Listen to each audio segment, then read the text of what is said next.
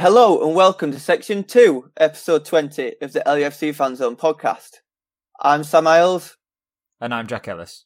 and each episode we'll be talking to an ex Leeds United player or manager about their time at the club. All of our episodes can be found on our LUFC Fanzone YouTube channel, as well as Spotify and Apple Podcast.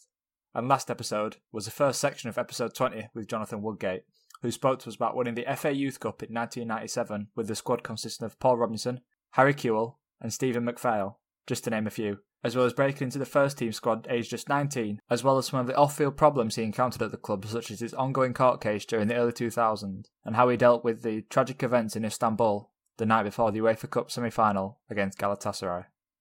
This section, Jonathan speaks about Leeds' European adventure in 2001 and reaching the Champions League semi-final against Valencia, as well as his departure to Newcastle to generate some funds for Leeds' financial trouble after the side crashed out of Europe. Woody also speaks about his time in management and coming up against Marcelo Bielsa as Middlesbrough boss last season, and he also answers your four questions at the end of the show. Leeds finished third in the Premier League that season, which meant the side qualified for the Champions League for the upcoming 2000 2001 season, which was a huge achievement. And despite once again spending a lot of money on new players, the Premier League form wasn't the best, with Leeds sitting 12th in the Premier League in the new year. And the same can't be said about the run in the Champions League. After overcoming 1860 Munich in the qualifying round, Leeds were drawn in a first round group consisting of Barcelona, AC Milan, and Besiktas. Could it have got much tougher than that? couldn't believe it when the draw came out. I couldn't believe it. But the, the funny thing is, you win that, you get out of that group, and you don't even harder group. yeah. But Getting that, getting that draw, we were like, we couldn't wait. We couldn't wait to play some of them games. But like I said, going back to, to Turkey to Galatasaray playing Besiktas didn't sit really well with us. Do you know? I mean, I know it's a different set of fans and they're against each other, but it's still that same same area. But what a group to get drawn in for your, for your, the Champions League. We were all delighted with it, to be honest. First game was Barcelona, was we got beat 4 0, didn't we? Yeah. Yeah, yeah, yeah. And Leeds also progressed through the second group stage and bet Deportivo in the quarterfinals and advanced to the semi-finals where Leeds were drawn against Valencia. It was a huge achievement for Leeds to even get that far in the competition, but after drawing nil-nil at Elland Road in the first leg, how optimistic were you that Leeds could go to Spain and beat Valencia and maybe go even all the way and win the competition? But I think we were confident, and we always, with footballers, one step at a time. Um, so we were confident we'd go, could go and win the game in the Mestalla. But they were a top team, by the way. We got, in my view, we got worked that game. With Mendieta in the team, he was pulling the strings, Kily Gonzalez on the wing. They were a, a really, really top outfit. I think it was Baraja and Albel that played, who were, uh, again, two top midfielders. We didn't, we, we, we, didn't get going really and, got well beat on the day 3 0. But you know, after you, you you jumped a bit from the first group stage. After you win the group, you go into another group, so it's another four games. Yeah. And we had like Real Madrid, Lazio, and who was the other one? Real Madrid, Lazio. Uh, I can't remember the other one. Be on your screen. But again, you you you played against Barcelona in uh, in AC Milan, then you go to play Real Madrid and and, uh, and Lazio. Yeah. It's just couldn't believe. That's one of my best games I played for Leeds actually against Lazio away. Yeah. One of my best In- ever games. In that first group stage, Leeds played, went to the San Siro, of course, to get the 1-1 draw thanks to Dom Matteo's header. And uh, you, you missed that game through injury, I think, but what was that night in Milan like? First and foremost, I was absolutely devastated to win the game, uh, to to be injured going to the San Siro. But Dom popped up and what a header! I think it's still famous now in, with with Leeds, with all the Leeds fans, isn't it? Oh, Yeah. We still Uh, sing it, yeah, of course we do, yeah. Um, and what a what a brilliant night. What a brilliant night for the Leeds fans. Even when they were when they were at Lazio after the Lazio game, we all come out the tunnel and started doing a sing song with the Leeds fans. Yeah. honestly, on YouTube somewhere where you see the or a documentary or something where the the uh, the Leeds fans are singing and we've come out and singing all the Leeds songs. It was brilliant. What a moment! And like I said, unfortunately, Valencia beat Leeds 3 0 at the Mestalla. And because of Leeds finishing fourth in the league, the side returned to the UEFA Cup for the following year. But in that next season, Leeds continued their amazing league form from the back end of the previous campaign and lost just twice between the first match of the season against Southampton and the 1st of January, meaning that Leeds had lost just four times in the Premier League in the calendar year of 2001. You didn't feature as much for Leeds that year because of injury. However, halfway through the season, when Leeds had just finished that great run, how, what were your feelings about Leeds winning the league again compared to the previous season because of that fantastic run? Well, I think we always had a, I think we always had a chance of winning it because of the, the caliber of players that we that we brought in. I mean, uh, Rio came in, um, Robbie Fowler came in, if I'm right. Robbie Keane came in, um, Seth Johnson. There was loads of different players coming in, so we were always rebuilding, rebuilding, and rebuilding. And I think that's important. You do that. So I always thought we we had a chance of doing it. I didn't think we'd fall short like we did in in, in such a way because we had a really good group and a good team. And because the side got knocked out of the UEFA Cup in the fourth round to PSV and got beat to Cardiff in the FA Cup third round and went out of the League Cup in the second, in total, Leeds had 10 less games that season compared to the previous campaign. And obviously you want to win every single match, but how much did playing less fixtures and especially less European football allow you to concentrate more on the league and the Premier League? Yeah, but as young players, you just want to play a game, game, game. If it me, I'd love to play Saturday, Wednesday, Saturday, Wednesday, Saturday, all the way through the season because it's just game after game after game, and you get a bit of a you get a routine going in your play, and you get more of a routine with your players, and you know because we had a big squad at that time, we can we can sort of rotate and bring different players in.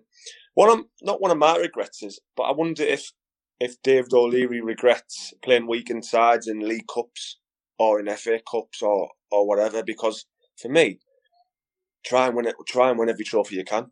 And the League Cup's probably one of the not the well, you get a bit of an advantage because the bigger teams are sometimes resting the players, and you've got a chance to win.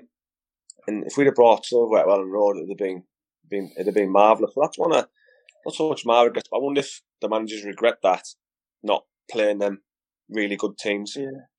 Got a chance of winning them, going out in the second round of the League Cup. Yeah. Who do you got? I think it was Liverpool. Liverpool at uh-huh. Elland Road which is yeah, fair what, enough. But Cardiff, yeah. I know what the team was on that day. Do you know what I mean? Like, why yeah. didn't we win when we should have?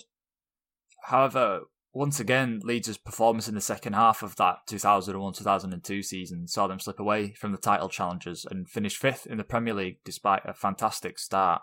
At the end of the season, despite Leeds finishing in the UEFA Cup spot once again, manager David O'Leary, someone who had given your Leeds debut and throughout many other young players in the first team, was sacked.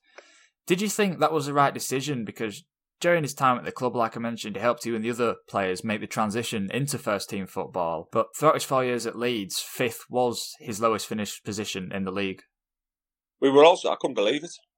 I think I got a phone call off my dad and he said, Have you seen the news? I went, No. He said, Oh, oh Dave O'Leary's been sacked. I went, What? He said, Yeah, he's gone. I, I couldn't believe it because I didn't think it was on the horizon to be to, to get the bullet. You know, okay, we finished fifth. We had spent a lot of money that's a that's a that's a fact. But I was I was really surprised, and I was good because he, he did give me my debut. Um, he did put trust in us to to play. I think he I think there was a book brought out that time as well, which didn't go down too well with the chairman. I think. Um, so I think that had something to do with it uh, as well, really. Um, but yeah, shocked, really shocked. And the managerial change seemed to be the start of the decline for Leeds, both on and off the pitch. On it, Terry Venables was David O'Leary's replacement, someone who had joined Leeds with a, master, a vast amount of managerial experience, having managed at England, Tottenham, and even Barcelona prior to his arrival at Elland Road. But what did you make of that appointment, and how did he differ from David O'Leary? Oh, I, I was I couldn't believe it. I was like, oh my god, Terry Venables fantastic manager. I was thinking to myself, I want to work with one of the best managers here. He's going to bring me on even more than I am now. I want to get even better and better and better working with this this top manager. In my view, the brochure was totally different to what he, he was given. He said he, he must have been sold the best holiday in the world, and it turned up to be an absolute cabbage patch, if you know. yeah, yeah, I'm with you. Ferdinand leaving. Yeah, he was going to Man United. I was going to leave in in January, which he uh, he couldn't do nothing about. There's other players leaving left, right, and centre. So he must have been thinking, "What is happening?" He's turned up with a squad, um, being in the Champions League the season before, UEFA Cup finishing fourth and fifth, and it's all getting pulled from underneath his feet. I bet he couldn't believe it, but he had an aura about him, and the way he treated players was great. You know, his man management skills with, with, with the younger players and, and, myself in particular was very, very good. Um, and I really enjoyed working with him. I've just got it only lasted for five or six months before I went to Newcastle. That was that was the biggest thing. And, you know, I know he, he, he got sacked in the end, but for me, that six months I had with Terry Venables was was was top draw, and I learned so much during them six months. Some things I still I still think about now when I'm when I'm coaching. So I take it you had a good relationship with Terry Venables because we've spoken to Olivier Dacourt on a previous episode, and I'm sure you well know what his opinions are of Terry Venables. But uh, I take it you had a good relationship with him. Yeah, really good relationship, but different players are different, aren't they? Oh yeah, definitely. different players, are, and they see different different points of view. And you know, I don't know how many times Olivia Olivia played under under Terry, or did we need to sell Olivia to get him out, or Terry had to do the hard work to, to get him out? If you know what I mean. Sometimes you in football clubs, there's different things going on that the fans the fans don't always see. So, was Terry told that Olivia had to go, or did he have to make him go? Who knows? Maybe that's why Olivia doesn't like him. I'm not. I'm not. not I can't speak for. Oh for no! Olivia. Yeah, yeah, definitely, definitely. But uh, off the pitch, it was beginning to be clear that Leeds' financial problems were getting worse and worse and starting to affect the first team squad. And at the start of that 2002 2003 season, Leeds failed to spend the money that they had in previous years and instead sold two valuable players in the summer transfer window, losing Rio Ferdinand to Manchester United for 30 million, which at the time was a British transfer record, as you probably know, and Robbie Keane to Tottenham for 7 million. Uh, although they were two huge losses, how much did that affect feel on losing them that season, which proved to be a hugely different campaign compared to the previous years under O'Leary? Yeah, when you're at a club like like Leeds and you're striving to be the best you've been challenging the seasons before, and you lose one of your best players, you think which direction this club is going in. Is there an underlying problem? Obviously, there was. They needed the money, but you, if you were a club challenging at the top, you wouldn't sell Rio Ferdinand. You just wouldn't. You you wouldn't do it, and you wouldn't sell Robbie Keane. That's what happened. I remember thinking to myself, well, which way the which what direction the club are going in, and I'm sure a lot of the fans are thinking this. Um, and I'm sure Terry Venables saw exactly the same. When you sell your best players, then it's going to be tough to get back in that in the top four. We didn't reinvest, did we? So we we obviously needed the money. Yeah, and that season was a stark contrast to the previous campaign. And at the start of December, Leeds were in 16th position and dangerously close to relegation compared to the previous year when they were fighting for the Premier League title. Like we said, there were the sale of Ferdinand and Keane, but do you think them two departures were that pivotal for Leeds' transformation on the pitch and the, how they declined? Well, I think it sends it sends a mindset. Don't get me wrong; we should be doing better as players um, a lot better. You can't always you can't always put the blame at the managers. It's the players who, who need to do more. And us as players take responsibility. You need to do more on the pitch. At times it, it, it didn't work. But like I say, when you lose a lot of top quality players, um, and, and, and your and your mindset can be can go a bit, then you can find it difficult. And by January, Leeds were still struggling on the pitch in Europe and in the Premier League, getting knocked out of the UEFA Cup by Malaga in the third round and continuing, continuing to sit close to the relegation zone. And off the pitch, the club were continuing to struggle too. And in January 2003, after seven years and over 100 Premier League appearances with Leeds, you were sold to Newcastle for a reported £9 million. How did that transfer work for you? Because you were one of Leeds' best players, despite still being 22 and 23. But It was Leeds a was, wasn't it? pardon? The bargain nine million. Oh. sorry Bargain. but how how did it work for you? Because Leeds was struggling in the league, but was it a fact? Was it a case of Leeds needing to sell you for financial gain, or part on your side to get a new challenge because of the way Leeds were going? No, I didn't. I didn't want to leave Leeds. I've always, I've always said that I never wanted to leave Leeds. It's something that I, I didn't want to do. Um, I remember getting told that listen, you, you've got to go. I didn't want to go. I said, well, the club could go under if you don't go. Uh, I think it was towards right towards yeah. I think it was on the the last day, wasn't it? So I knew what they were doing because they knew that the situation Leeds were in. That's why they bid a low number in nine million.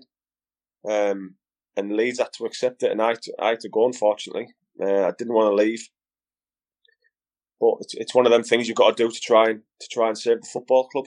Um, I was going to a team which was on the up in Newcastle, a manager who was Bobby Robson, who got England to the semi final of the of the World Cup, and it was renowned again a top manager managing Barcelona and and Porto, um, and being hugely successful.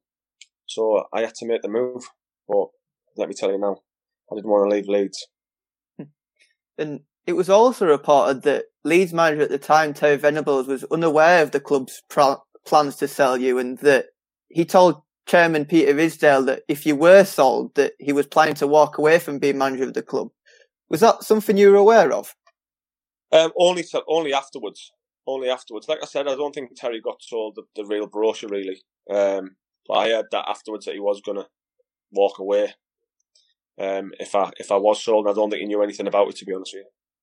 Despite Venables' threats, you were eventually sold to Newcastle, and you had a large chunk of your career ahead of you. From Newcastle, you made the huge move over to Real Madrid in 2004 before returning to England and retiring at Middlesbrough in 2016, aged 36. However, after your career, you took up a role with Boro's coaching team in June 2019.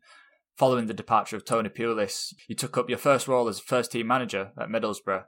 And of course, at your time at Borough, you were in the Championship with Leeds, and you made your return to Elland Road to manage your side in November 2019. What was that like for you, returning to Elland Road, but in the opposition dugout instead? It was a proud moment.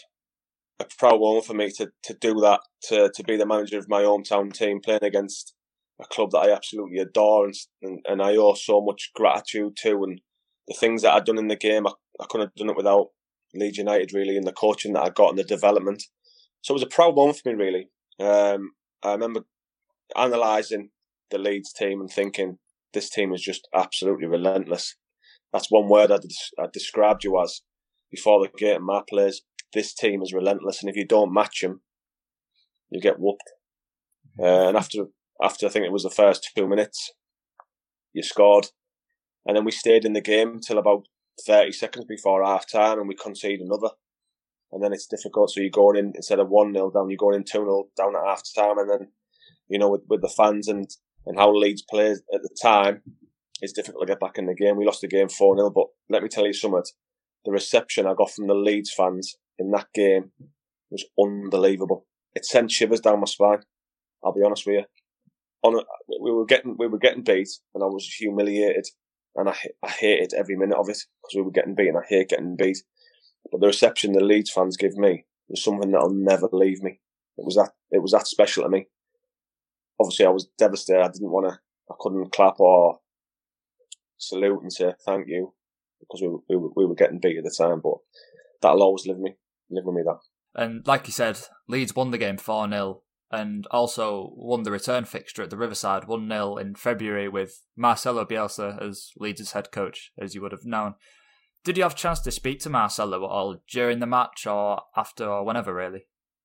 Yeah, I spoke to him. I spoke to him after the match on both occasions. He just said to keep on going, do what you believe in, uh, and and and that, and that stood with me really of, of of what the type of manager he was. The first time we played him, I was coaching with Tony Pulis, and he he come into the office after the game and he brought this big, massive booklet in, about that thick, full of paper formations that we played, substitution substitutions we make on certain minutes. So he like knows what moves you're going to make, which players he brings off. Does he put uh, a right back and a right winger or a right wing on the left hand side? What does he do? So he give me all this. He give me this file. So I was straight away. I'm having that.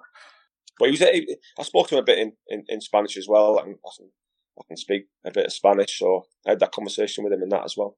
But he's a manager who plays like you want your teams to play week in, week out. I bet right, you're getting beat six. You get beat six two by Man United, don't you? Yeah. You had some chances in that game. Yeah. I tell you what, you had a right goal, and I suppose that's what every fan wants to see. My team having a go.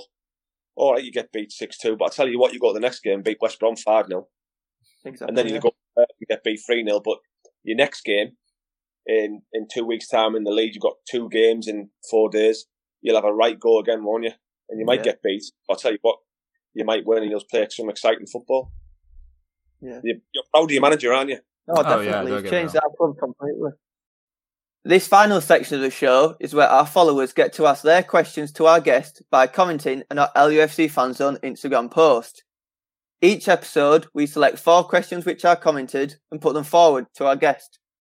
This week's first question comes from Chris, who asks Did the players know about overspending under the previous chairman, Peter Ridsdale, when he was spending millions during the early 2000s? And at what point did you realise that the only solution was to sell the club's prize assets, such as yourself and many other valuable first team players? Well, we, we don't get involved in club affairs and, and it's got nothing to do with us what the club spends. But I'll tell you something about Peter Ridsdale. He chased the dream for that football club and he tried to do his best. And fair enough, okay, it didn't work out towards the end. But I'll tell you what, we had some good nights before that. And people still in Leeds now still talk about them Champions League nights and the UEFA Cup nights and being up there second and third in the, in the Premier League and first trying to chase the, the, the, the top honours. So he chased that dream and he done unbelievable for, for Leeds United. Okay, we spent a bit too much. And because that season we didn't finish third instead of fourth like you do now, that's why we that's why we had to sell because we didn't get the Champions League money. So you can't you can't like Leeds fans might hammer him. You've got to look at the good side as well of what he did for the football club at that time. Where, like I say, we chased the Premier League, we chased the European Cup, we chased the UEFA Cup. We didn't get there, but we had a right go. Just like your team's doing now, we had a right go. This week's second question comes from Ben, who asks After your time at Leeds, you made the impressive switch to Real Madrid in 2004. But out of your former Leeds United teammates, who do you think were also good enough to play alongside you in that Real Madrid team? Rio Ferdinand. Without shadow Rolls Royce of a defender. He could have played in any team he wanted to. He was that he was he was really good. When he first came, um, defensively I, I thought he was a bit he was more of a ball playing centre half, but the older he got and when especially when he went at Man United, he was on a different level to anyone in world football, I'd say. He was outstanding. Who else could probably play in that team? Uh, I know, there's, there's different ones. There's- Imagine Smudger over there. Imagine Smith in a few, uh, in a few players. No, we had some really good players. I thought Harry Koo was outstanding. Uh, the, the, the more he started playing in the first team, I thought he was really good. Um, the best player in our youth team, I know we're not about youth team players, but the best player in our youth team was Stephen McPhail by some distance. yeah, quite a few people have said that as well. Yeah, Unbelievable. The time he used to have on the ball and the passing, the pass he used to hit, whether it be short, long, or the time of the pass, what side to play it on. He was he was an incredible player, incredible. I just don't think he had um, the speed to really go through the, the Premier League because them days you need power, like what Steven Gerrard had. If he had Steven Gerrard's pace, then he'd have been he'd have been on a different level. Next up is Mitch, and a question about your recent time at Middlesbrough. How did you prepare your Boro side for the two matches against Marcelo Bielsa's Leeds team last season, and how did it differ from the way that you set up in other fixtures? Well, playing against Leeds, you have to try and match their physicality and how much they run. And it is it is difficult to, to put up a team against them because they are just like I say, relentless. So there's a lot of work done on the training ground of of how you want to play. Do you go with a back four? Do you go with a back five? We went with a back four on the day. But like I say, we were we were well beaten on that day. Um, but at home, I thought the home game we were good, and I thought we played really well in that home game. So, like I say, also it depends on time of the goals. Second minute, you score, and last kick of the game in the first half is an absolute killer. So the game might have been a bit more tight if we didn't concede that second goal, but we were well beat. And this week's final question comes from Andre, who asks, What was your favourite memory in a Leeds United shirt? Best memory uh, was got to be my debut. My debut. It's I know it's the boring answer, but my debut. Um, playing away at Lazio, singing with the fans after the game. Uh, my first goal against Sheff Wed. Um, lessons I learned from that that club really. I was there, the fourteen year old, all the way till I was I was 23 year old. You know, I'd learned so many lessons from the football club itself and and the coaches. You know, the upbringing I got from from a lot of them coaches are lessons that I still teach my kids now of, of different things we uh, different things that we learned at that time. I'll, I'll, keep on going on. I could talk all day with you about United and football. I remember when when we used to stay in digs. I remember we had the housekeeper called Pete Gumby and his wife Maureen. Every morning, without fail, he used to be on our door at eight thirty, knocking on the door, and we had to stand at our beds seriously, like the army, and he'd come in. Is your bed made? Is your bed made?